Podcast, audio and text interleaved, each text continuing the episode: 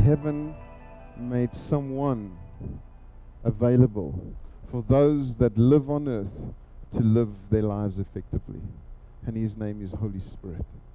Two major events for me that stand out. That that unless I understand what Jesus came to do and I and I and I do not fully comprehend what he came to offer me, I have no hope here on earth. And I, and I have no hope for eternity. Once I, when I, once I reconcile myself with what He's done, it gives me purpose here on earth. A major event. Jesus said, I'm going to go away, but I'm not going to leave you alone. A second major event will come. And that is when Holy Spirit from the Father would come from heaven to empower you to live this life that I have now come to show you to live. So Jesus said, I want you to live this way, but you will not be able to live that way on your own. You need us to help you. You need someone to come and empower you to live in this particular way. And his name is Holy Spirit.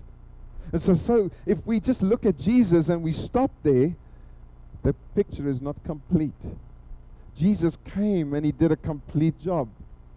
But he also said, for me, and for you to be able to fully experience what I have for you, you need Holy Spirit as your friend, as your comforter, as your helper, to guide you to live this way.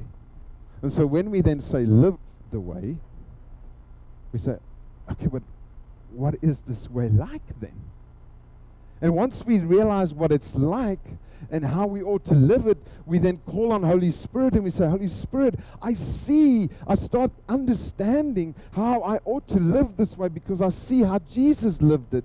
And now I want to live like that too, but I need you. I cannot do this on my own. Does that make sense? So Jesus came to offer a way, and he offered the way how to do that by saying, I'm going to send you another one, just like me, to help you to live this way. But this morning, and maybe for a while, we need to just stop and consider what does this way look like? How did Jesus come to live? How did he live? Because as we have spoken about before, if, if we want to live this way, and he invites us to come and follow him along this way and live like he lived, how did he live? Is that a correct assumption? So, well, you know, live like Jesus lived, but never explain to you how he lived. How will we be able to live like he lived? Simple. Not rocket science. We just got to ask, how did he live? And so, part of our discussion this morning is to ask this question How did Jesus live? And there are many angles that we can use to, de- to determine how he lived. We can look at the way he loved God, his Father. Man, that's amazing. Just looking at, just studying that. We can look at how he loved people and, and derive from that how we ought to love people. Correct? Because we, we do not have a better example on earth than the example that Jesus set for us on earth while he was on earth. And by the way, if you've never read any of the Gospels, Matthew, Mark, Luke, or John, then you've never dived into the example that Jesus has given for us of how to live. It can never be an informational study just. Got to be a transformational study of, I want to see how Jesus lived so that I can live accordingly. That's why we encourage one another about spending time in the Bible. Another angle could be look at how he he approached people and, and how people approached him and how he was approachable and how he related to people, how he conversed with people, how he dealt with people, how he associated with people, even those that were sinners, that were outcasts by many. How did he do that? Isn't that a way in which we can also derive the way that he lived and to follow in his footsteps? And so there are many ways in which we can look at him and to see how his way should become our way. This morning, I would like for us to look at something that enabled all of the above to happen in his life. The way that he approached people, the way that he spent time with people, the way that he just moved around, the way that he engaged his father, the way that he healed people, the way that he listened to people. I want us to, and that's the title of the message this morning, I want us to look at the pace of Jesus. Because this is key for us. That the way in which Jesus related and the way that Jesus did things was so dependent upon the pace at which he lived his life. The reason I want us to look at this is because one of the biggest obstacles, if not the biggest one, to live the lives God has called us to today here on earth is because the pace that we are living at at the moment is not allowing God into our lives the way that He wants to come in. And therefore, we miss out on the purposes of God because we live at a different pace than what Jesus did. I want to read you something that I found very um, alarming, if I may use that word. I came upon, upon a, a study from a certain associate professor of management at the Charleston Southern University of School of Business in the States. And the man's called Dr. Michael Zigarelli.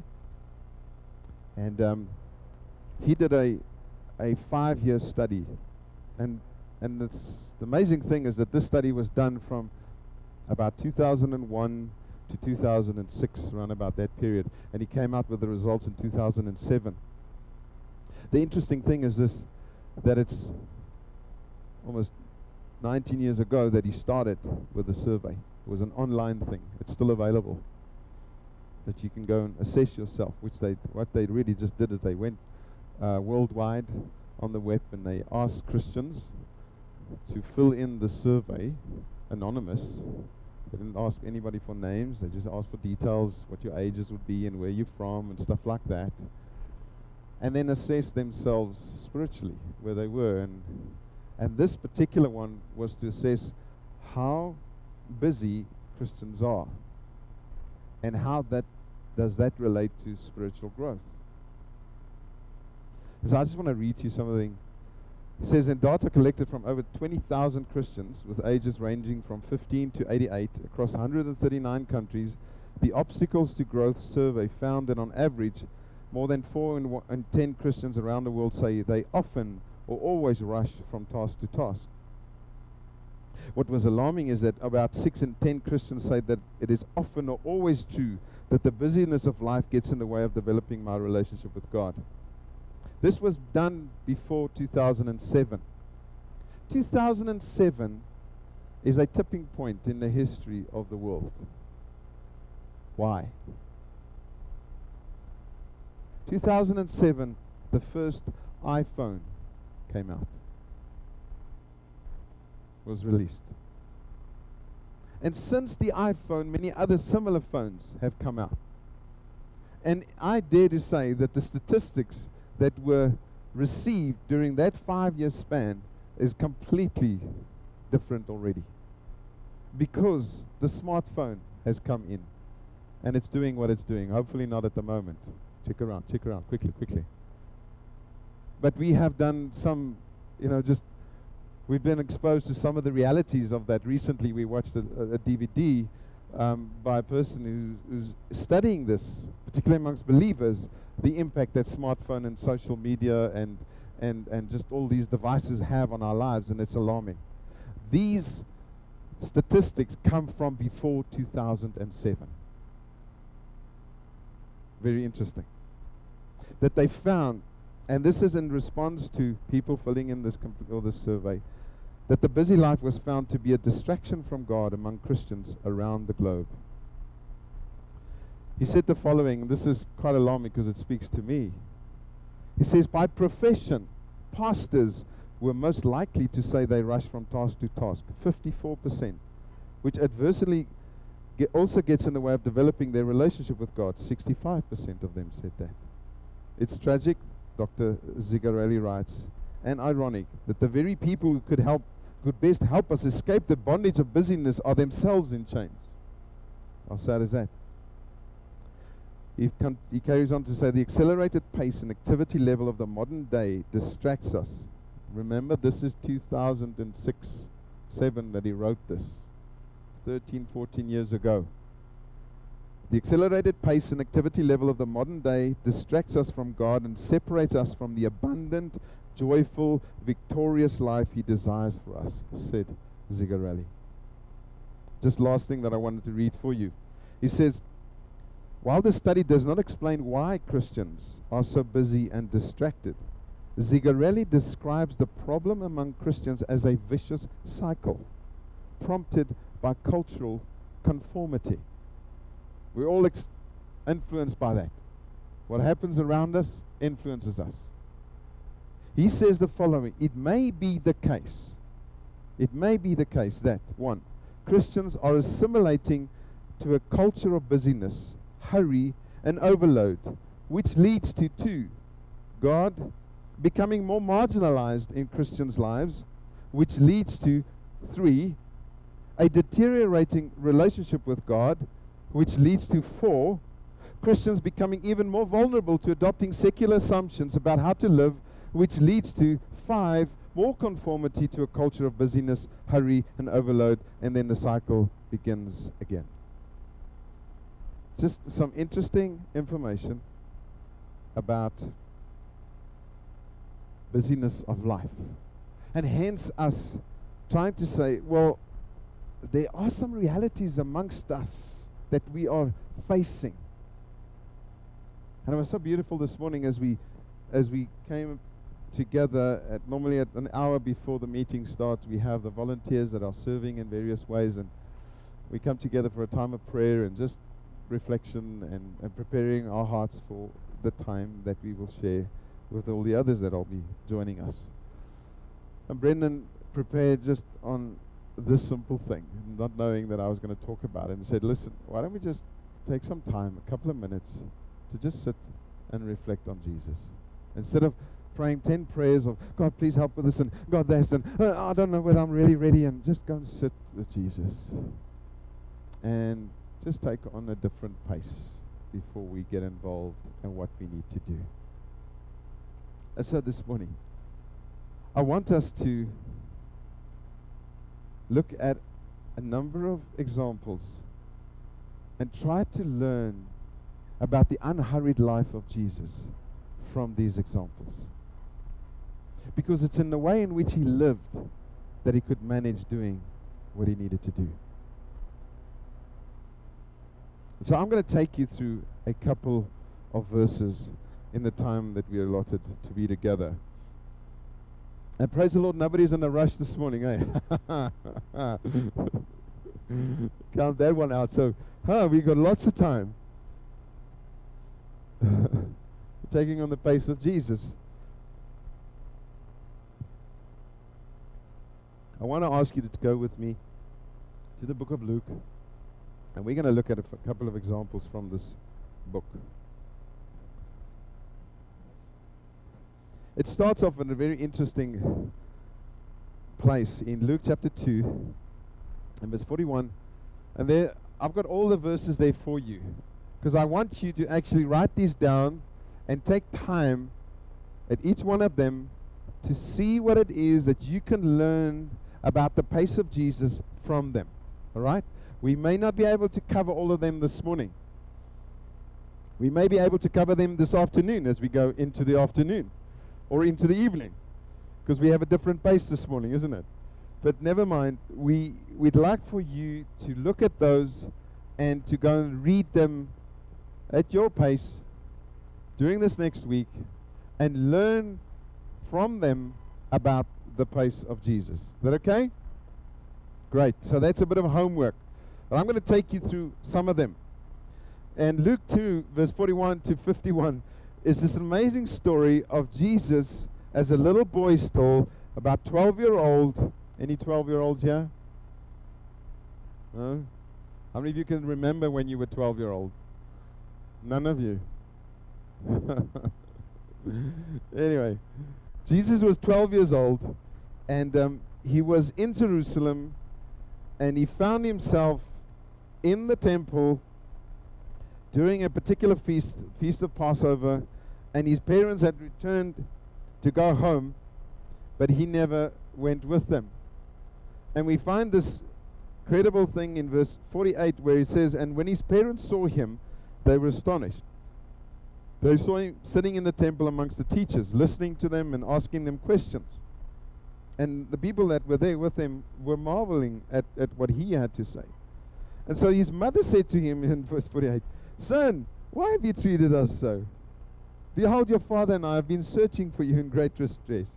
You could just imagine, you know, 12 year old's not with us. And uh, he then replies in verse 49, and he said to them, Why were you looking for me? Did you not know that I must be in my father's house?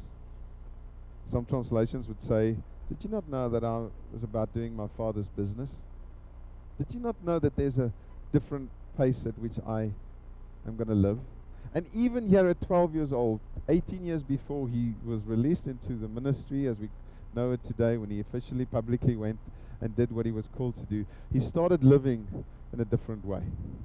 He was submissive. It would say later on that he was submissive to his parents. He didn't try to rebel, but he was already introducing something different in the way that he was going to live.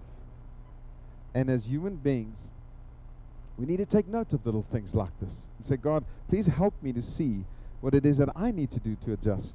We read further in Luke 4, as it says on, on the screen there. Jesus starts his ministry by not putting up banners, by not doing massive flyers and sending them around and introducing that Jesus is now on the scene. He goes into the desert. He retreats instead of, in a sense, going forward like we would imagine him to do. Because just before that, there was a major event that took place. That he was baptized by John the Baptist, and, and God spoke out of heaven and said, This is my beloved Son. And you would imagine that immediately out of that, they would have this public ministry. But for 40 days, he goes into the desert and he retreats and he's by himself. And we know that in that time he was tempted and it was a really trying time. But Jesus does things differently. And we've got to pick up from the way in which he lived and follow that example. Because when Jesus eventually said, Follow me, he said, Follow me as my disciples. Remember, we used the word a couple of weeks ago, talmidim, which is really the Hebrew word for follower or apprentice or disciple. He said, If you want to be my talmidim, I want you to do and live like I live. And so this morning, when we talk about the way in which Jesus lived, we are actually suggesting this is the way in which we ought to live. We need to retreat, we need to make time and consider God, and particularly his ways. We, li- we read further in Luke 4, verse 30. We read this amazing thing that happened that he was in in this particular town. It was in Nazareth, his hometown, and he was he was sharing with people in a particular context. And I'm not going to go through all of that. And at the end of this moment, they they listening to Jesus, they got quite annoyed with him, not just upset. They wanted to kill him. He had just started. This is Luke chapter 4 only. All right? And we find that they rose up in verse 29 and drove him out of town and brought him to the brow of the hill on which their town was built so that they could throw him down the cliff. Very exciting thing to experience, isn't it? Makes me think of Thomas and Duna. anyway, but here we have we have Jesus being threatened to be killed. What we read in verse 30 it says, But passing through their midst, he went away. Just like, he just walked away. There was something about this man, something about his demeanor, that he didn't get all psyched up and, and worried and, and anxious about everything that happened around him. He just dealt with it and walked away. We read in Luke 4, verse 38. Um, just an amazing thing here. Or verse 31, rather. It says, And he went down to Capernaum, a city of Galilee, and he was teaching them on the Sabbath. And they were astonished at his teaching, and his word possessed authority. So even though he's overwhelmed by this massive threat that people wanted to kill him, he goes into the next city and he just carries on with what he knows he should do. Not alarmed, not anxious, just carries on. Knowing very well that it would probably lead to the same kind of response, but he just carries on. He's not alarmed. verse 38, we, we read him uh, about him going into the house of, of Simon Peter, one of his eventual disciples, and, and going and just just having a meal. It was after the synagogue moment. They were probably just like a Sunday meeting. And, and after the meeting, they want to go and have some, some food. And, and he goes into the house and, he, and he's there. And, and there's a lady who's ill. It's Simon Peter's mother. And he deals with that. And it's just one thing to the other. He's just so available. He's so ready because the pace in which he lived was different. We read in verse 42 of Luke 4 a thing that is often repeated. And it says this And when it was day, he departed and went into a desolate place. I want to suggest to you this morning that one of the keys for us to find living according to the pace of Jesus is to do this. And we will be talking about this more and more as we consider living the way. Jesus, in the demanding moments that he had, because you can imagine, as soon as the word went out of him healing people, raising people from the dead, delivering people, giving attention to people, loving people, people, they rushed to see him. Jesus often made this a lifestyle thing where he retreated to a, def- to a desolate place. We read in the midst of all of this, I want to suggest that Jesus then, from verses 1 in chapter 5, he says, On one occasion, while the crowd was pressing um, into him to hear the word of God, he was standing by the lake of Gennesaret and he saw two boats. And so here he is in the midst of all of this, and, and he's talking to a crowd from a boat. And, um, and after that, he has space in his day to fish with his disciples. Because he says to them, throw out the net now. And we know the story that they said, no, no, God, we can't do it. And, and we've been doing it for a long time. We've been tried. And he just says, do it again. But Jesus, in this, in this hurried moment, he's unhurried. He's living at a different pace. And he's recognizing that there are simple things that people also still need, and that is food. So let me not get anxious about all this stuff, and let me just slow down and give them what they need to. We read further on that in verse 12 of chapter 5, there's a man that has leprosy.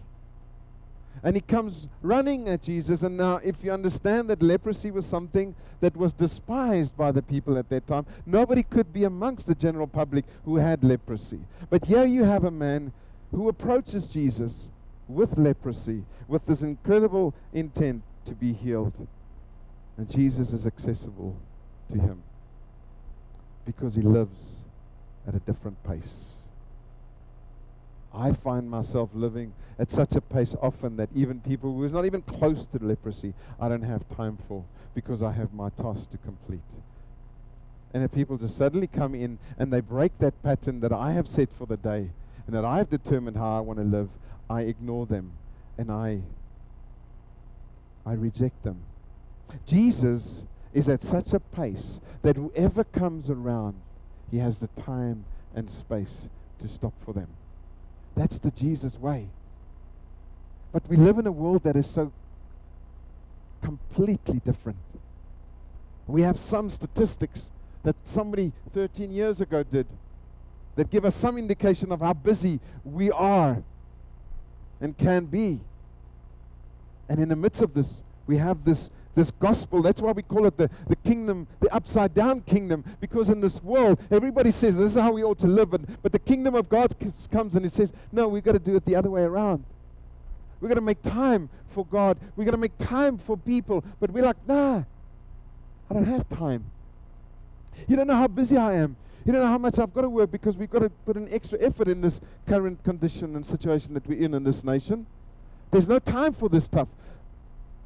But Jesus said, You want to be my talmidim? You want to be my apprentices? You to live the way that I lived. And we're going to study the way that he lived so that we can live the way that he lived so we can have the fruit that he had. I often ask myself, why don't I have the fruit that, that I long for? And the issue is not his fault. It's not your fault. It's my fault. There's fruit that God wants to appear on our trees as, as we look at our lives, and, and it's not possible because we're so busy. We're just too busy. Jesus lived differently. Oh, I wish I had the time to go take you through all of this because Luke 6. I mean, yeah, Luke 5, for instance, verse 27, uh, he goes and he spends time with Levi, a tax collector. And Levi made a great feast in verse 29 in his house, and there was a large company of tax collectors and others reclining at table with him, with them. And Jesus goes into that mix. Jesus goes into a context where he would not be um, appreciated by those that would look at him and say, This is great what you're doing, Jesus. He knew exactly that they would be despising. But Jesus says, I'll do it the way that I want to do it because I want people to know that I'm interested in them. And I don't care what others may think, but what is important is what the Father thinks. And so he does exactly what the Father wants him to do. He has time. Those, those examples are phenomenal. Luke 6, he walks through the grain fields on a Sabbath and teaches that Sabbath is made for man and not man for Sabbath. It's a big thing. He walks and he, he goes through grain fields and he teaches this incredible principle that Sabbath is not made so that we can serve it. Sabbath is made to serve us so that you and I could live. It's something that we will touch on more. And so he does this. He, he even before it seems like he eventually chooses his 12 disciples in, in Luke 6, chapter 12, it, he goes and he does time alone again. He went out to the mountain to pray, and all night he continued in prayer to God. And this is not a religious ritual, this is the pace at which Jesus lived to enable him to heal and to deliver and to speak and to speak wisdom and love into situations, he often retreated to time with his father. He often had time to eat with people. Luke 8, verse 36. I love this thing about Jesus often just eating with people.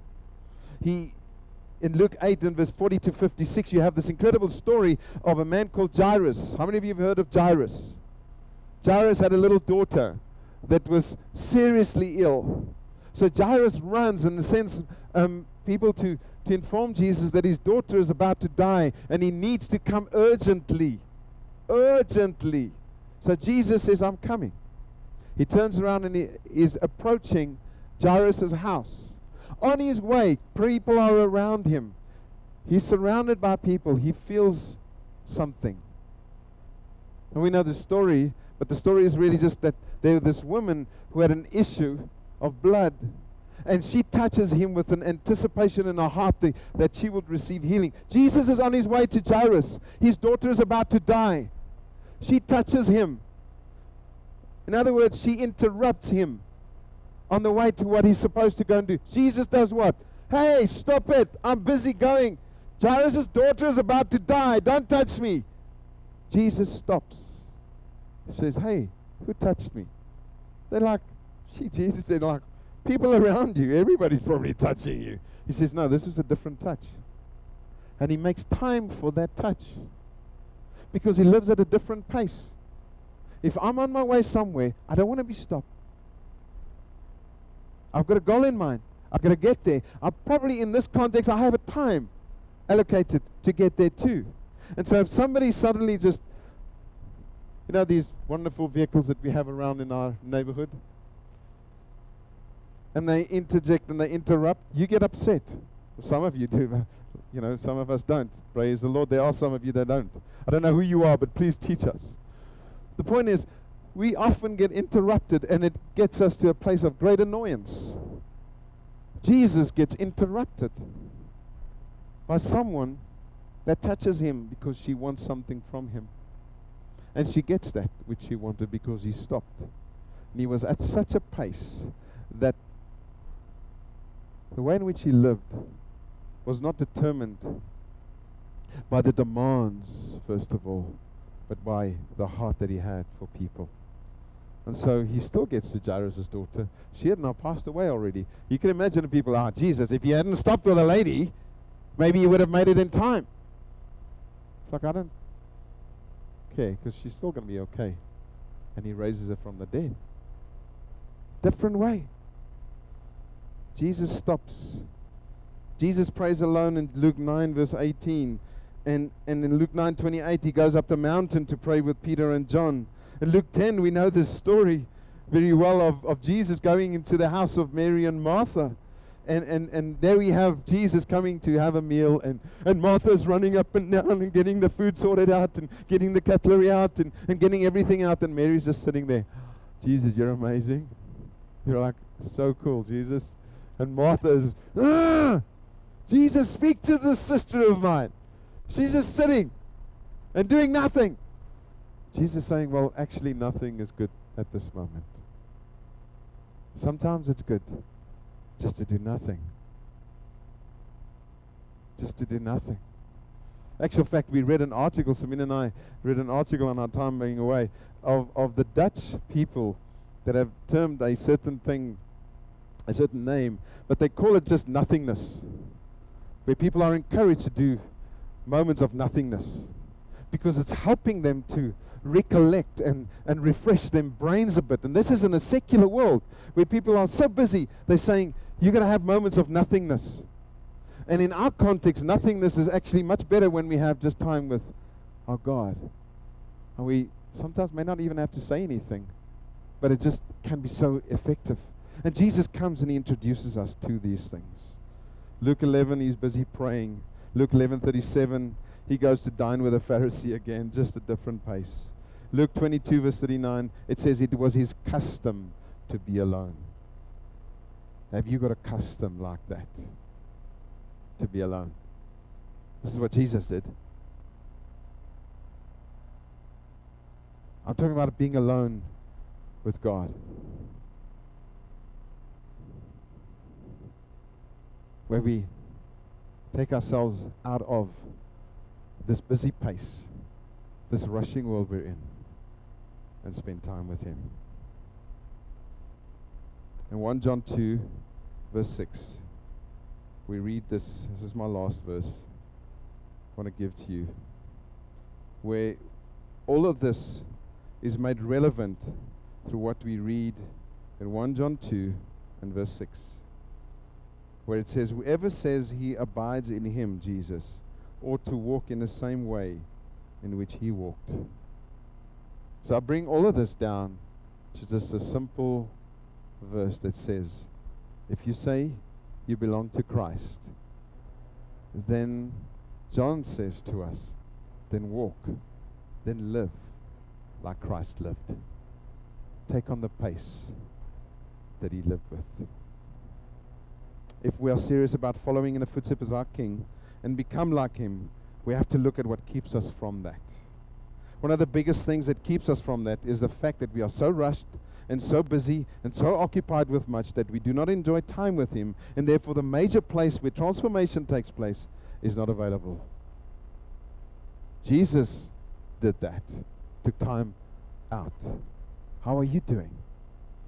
By taking time out It's not about finding time, it's about making time.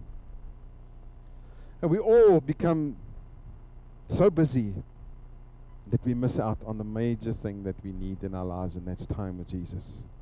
The problem isn't that when you have a lot to do, it's when you have too much to do, and the only way to keep the quota up is to hurry. All of us have things to do. But eventually, the problem of having so much to do means that I push God aside. Because He's the one that, that screams the least. All the other voices are louder. And so we try to give attention to them. But the voice that's just the inner voice is a still small voice. But it's He's calling us to the place of our greatest um, fruitfulness, of being with Him. And we try to find it all over the world and all over our lives, but not with Him. Just some final quotes, and I, think they may be up here. Will they be? Just some quotes that I want to share with you. Corrie ten Boom. How many of you know the name Corrie ten Boom? A few of you. That's great. She was an incredible author, speaker, and World War II survivor, a Dutch lady. She said the following If the devil can't make you sin, he'll make you busy. Because in one of the the truth is this that, that both sin and busyness have the same exact same effect. They cut us off from our connection to God to other people, and even to our own soul. So we think, oh, well, I'm busy, that's innocent. But actually, what it's doing, it's cutting us off. A man by the name of Father Walter Adams, he's an incredible guy. He was a spiritual director to C.S. Lewis. C.S. Lewis is a well known author, and, and many of you have heard of him. This father said the following To walk with Jesus is to walk with a slow, unhurried pace. Hurry is the death of prayer and only impedes and spoils our work. It never advances it. Hurry. Meaning, very little can be done with hurry that can't be done better without it. That's what hurry. This is stuff that it's not just something that somebody thought about last week. These are thoughts that come from many, many years ago already. There's another American author and, and pastor by the name of John Ortberg. He writes the following he says, and for many of us, the great danger is not that we will renounce our faith. It is that we will become so distracted and, and rushed and preoccupied that we will settle for a mediocre version of it, our faith. We will just skim over lives instead of actually living them. That's why Jesus said, Martha, it's not wrong to do what you need to do, but it is better to at times stop and do what Mary is doing. All of us have stuff to do. None of us can just go and sit. I'm just going to now sit at the feet of Jesus and do nothing. We've got stuff to do. But we've got to discern between how many of these things are necessary and are important and are crucial, and how many of them can we just do at a different pace so that we can make time for what is most needed. To make time for simply loving God and loving people. Hurry often interrupts and interferes in the way that we ought to love one another. Love is a slow motion expression that we need to have. And the need of the hour is for a slowed down spirituality. The real question is this, and I pose it to you today in closing Is your pace so fast and your life so busy and hurried that you are missing God and your relationship with Him is not growing, and hence spirit, spiritually you are not developing. I read it again. Is your pace today so fast and your life so busy and hurried that you are missing God and your relationship with Him is not growing, and hence spiritually, spiritually you are not developing? Each one of us need to ask ourselves that question. And then as we consider that, need to say then, what things can you or I or should we eliminate from our lives that will allow us to slow down and enjoy more time alone with God and people for that matter and create the space for Him to develop our character?